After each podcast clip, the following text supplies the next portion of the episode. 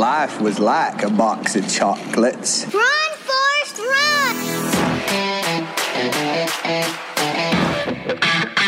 Campcast, edição News.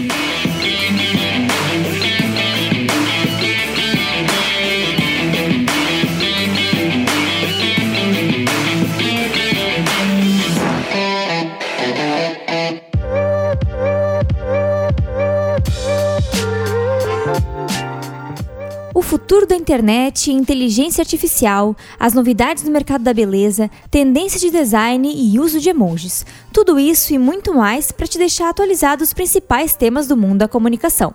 Vem com a gente!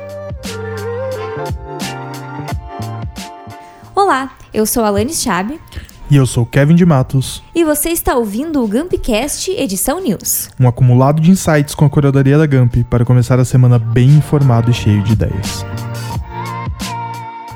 Eu preciso me retratar. Alanis, eu cometi um erro no episódio da semana passada e, e hoje eu tô aqui para corrigir esse erro horrível. É, eu falei no episódio, no último episódio, que a Volkswagen era quem estava patrocinando o BBB 23 esse ano, né? E na verdade o patrocinador é a Chevrolet.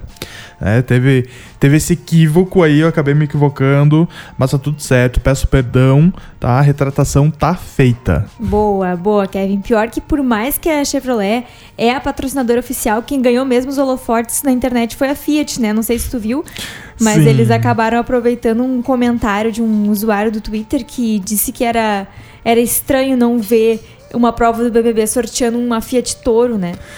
E eles foram lá e deram uma Fiat Toro pro cara de graça. É, Exatamente. A Fiat foi por muitos anos a patrocinadora do BBB. Sim. Teve uma época que eles saíram, mas voltaram nos últimos dois anos e agora eles saíram novamente.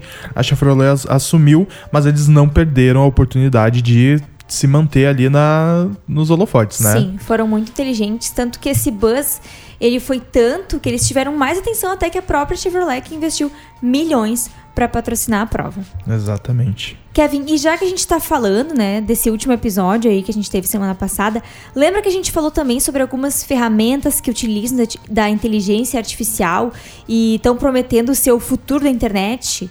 Pois é, a news dessa semana, inclusive, foi feita de forma colaborativa com a ferramenta do chat GPT.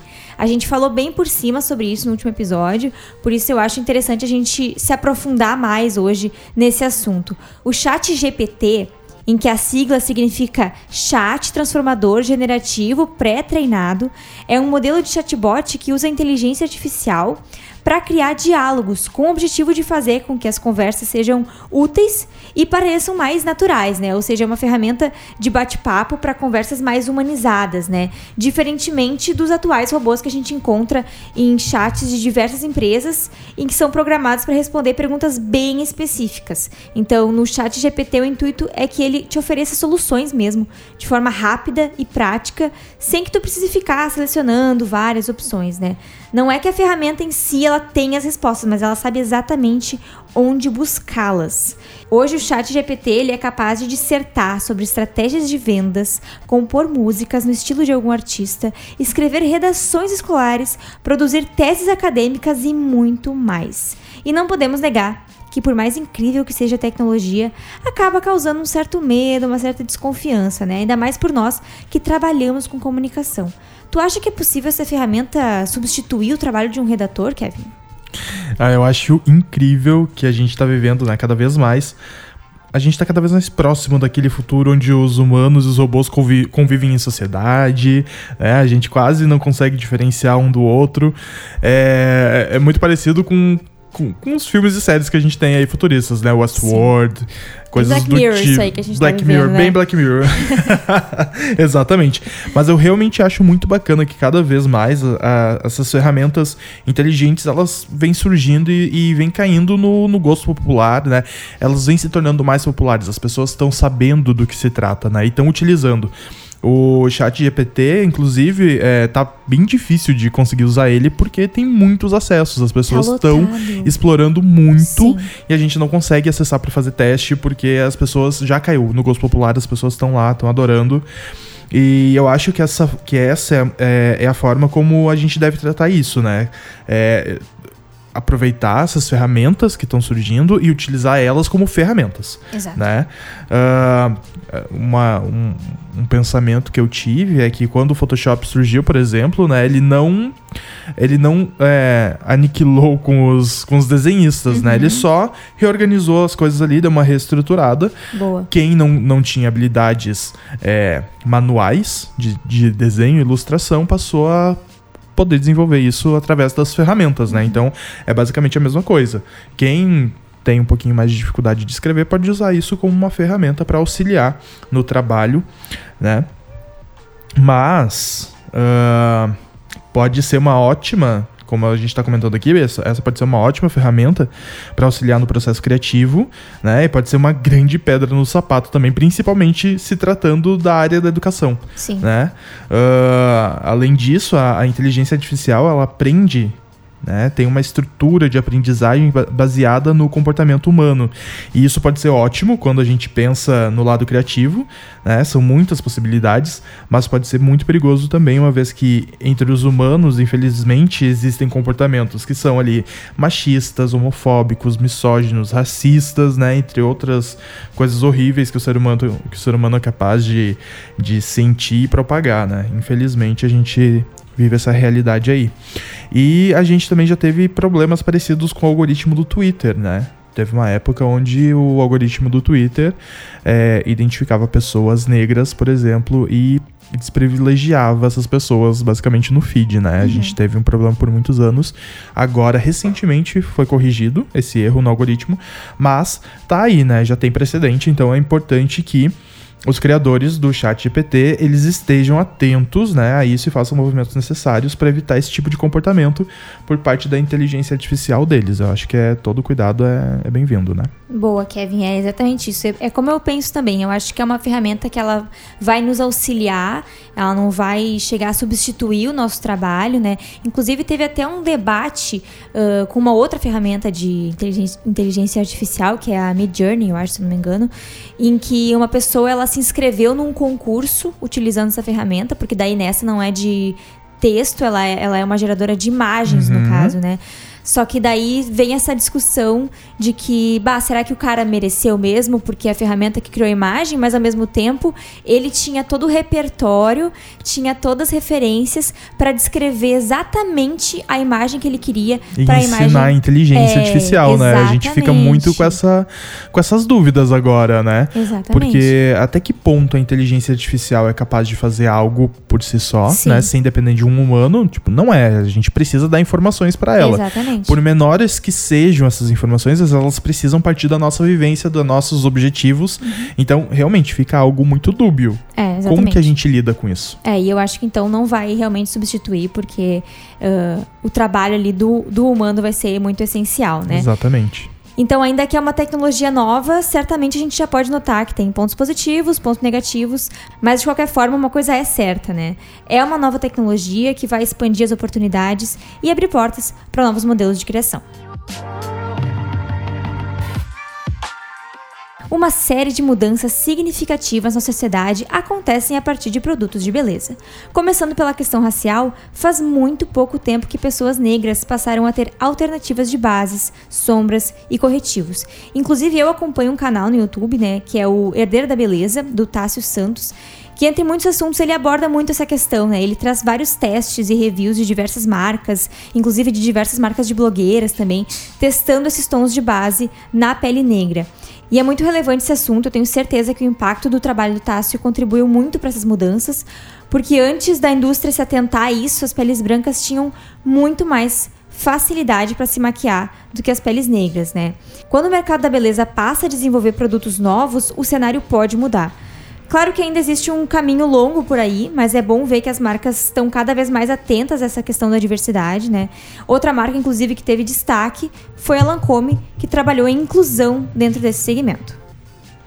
É, sabe uma coisa que eu tô gostando, Alanis? Eu tô adorando que a gente tá conseguindo fazer esses ganchos, né? De um Sim, episódio no outro. É assim que funciona. É assim que funciona aqui. A gente traz a informação e busca ela lá do, do passado também, né? A gente faz isso.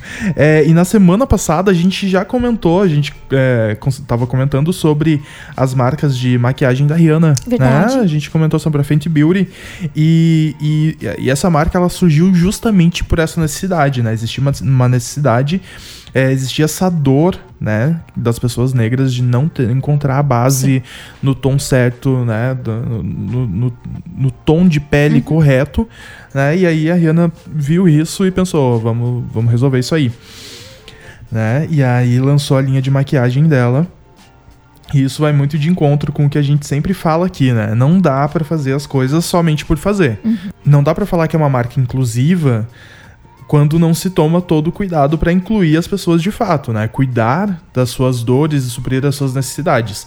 Isso é muito importante. A gente fala sobre isso quase todos os episódios aqui, né? Então já tá sabendo, né, ouvinte?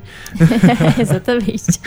É isso que a, que a Lancôme, empresa né, reconhecida por apresentar produtos que marcam época e são, inovado e são inovadores, é, fez. Inclui- ah, incluiu um outro grupo super importante no seu campo de visão, né? A marca revelou recentemente que irá disponibilizar um novo dispositivo que servirá de auxílio para pessoas com mobilidade limitada. O nome do dispositivo é Apta. Achei maravilhoso o nome Adorei. e funciona como um estabilizador. Ele vai potencializar, né, por meio de inteligência artificial. Olha aí de novo, né? O De tema novo, hoje é inteligência aqui. artificial. A gente tá temático hoje. né? E a ideia é que quem possui limitações de movimento nos braços consiga aplicar a sua maquiagem de forma mais fácil, tendo ali um pouco mais de independência no processo. né? O destaque aqui fica para a disponibilidade das marcas em se aventurar em outros ambientes. A Lancôme poderia se limitar somente nos cosméticos ali, né, fazendo as basezinhas e tal, mas eles estão indo além, eles estão investindo em tecnologia, estão é, investindo em produtos que é, fogem do, do aspecto de, de marca deles, né? Do- dos produtos que eles costumam produzir. E isso é super importante, né? Não basta tu só pensar em inovar dentro do teu da tua área de expertise ali, né? É preciso in- inovar em outras áreas também e, e a Lancôme tá fazendo isso de forma brilhante, assim. Eu achei muito legal essa ideia de desenvolver um produto que ajuda pessoas com mo- mobilidade reduzida através de uma inteligência artificial, sabe? Eu achei maravilhoso. Gostei É. muito. É muito bacana, realmente. E a gente quer ver cada vez mais, né? Marcas se posicionando dessa maneira e trazendo soluções inovadoras e inclusivas. Todo ano, a CBA BG, parte do grupo WPP e representante da rede CBA Design na América Latina, apresenta o Useful Design Trends, baseado em análises globais de comportamento de consumo. O relatório 2023 já está no ar, então seu ano novo já pode começar. O meio ambiente é uma das estrelas do relatório, já que na hora de planejar embalagens, as prioridades que vêm com o futuro são leveza e inteligência para economizar espaço, sustentabilidade, ou seja, que os produtos eles sejam retornáveis e que venham com refis, e biodegradáveis, ou seja, o cliente ele vai se sentir muito melhor sabendo que ele está gerando menos resíduos. É, isso é muito importante, né?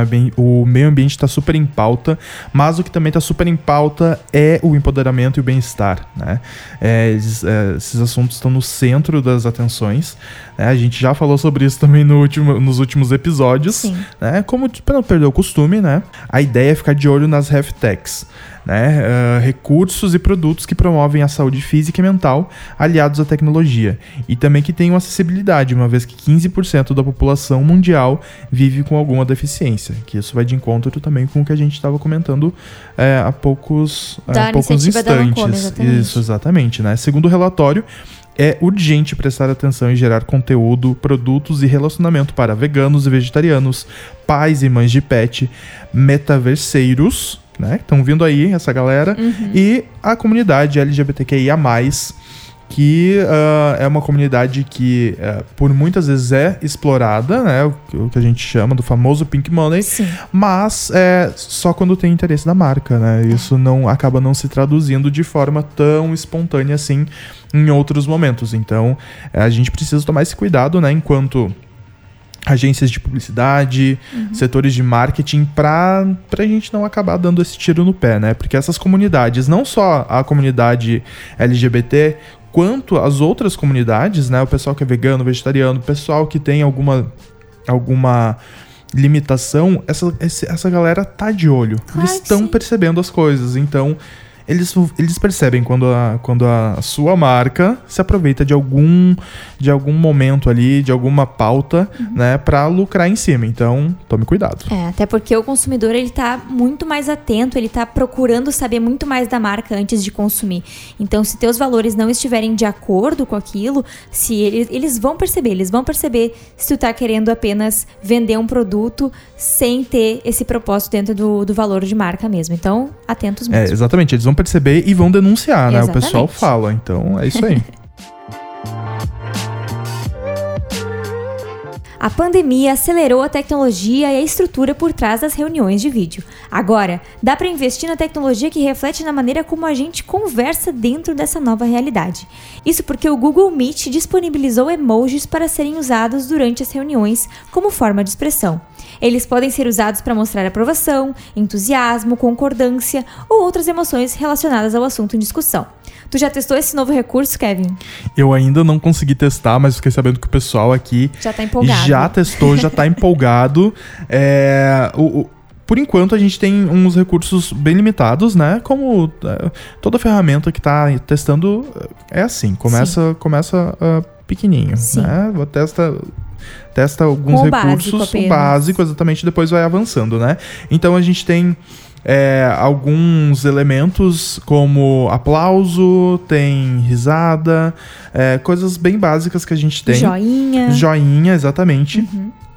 E aí a gente fica pensando assim, é legal levantar a mão, levantar a mãozinha ali no Meet? É legal, né? Tu é educado e tal, tu mostra a tua educação, mas poder reagir com emojis. Aqui, no, aqui na Gamp a gente tem o, o, o hábito, a cultura de, nas mensagens, no chat, é uma chuva de emoji Que não né? fazem nenhum que não sentido. fazem nenhum sentido.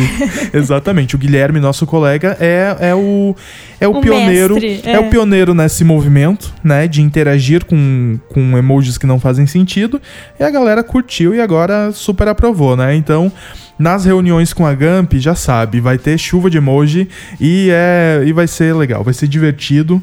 Mas é, por meio dos emojis, então a gente, né, que amou por enquanto essas opções, é, que são um pouquinho limitadas. A gente, ah, pra ficar bem claro aqui, tá? A gente tem, eu tenho a lista, tá? A gente tem o joinha, festa, coração, dúvida, palmas e gargalhada. São os Muito emojis que a bom. gente tem até o momento. Então o time vai ficar aguardando, né? Os emojis de, ar- de arco-íris, uma bactéria, né? Um abacate, um diamante, por que não? Né? Uma praia, um, um cogumelo, uma pessoa dançando, um É. buraco. Exatamente, os emojis que a gente usa aqui, eles têm um significado diferenciado, né? Que muda conforme o contexto. Então, a gente até precisaria de um dicionário para ter esses significados de cada emoji que a gente utiliza aqui. A gente vai curtir muito utilizar eles durante as reuniões, vai ser muito divertido. Eu curti bastante também essa novidade, as reuniões no primeiro horário da manhã certamente vão ser muito mais divertidas.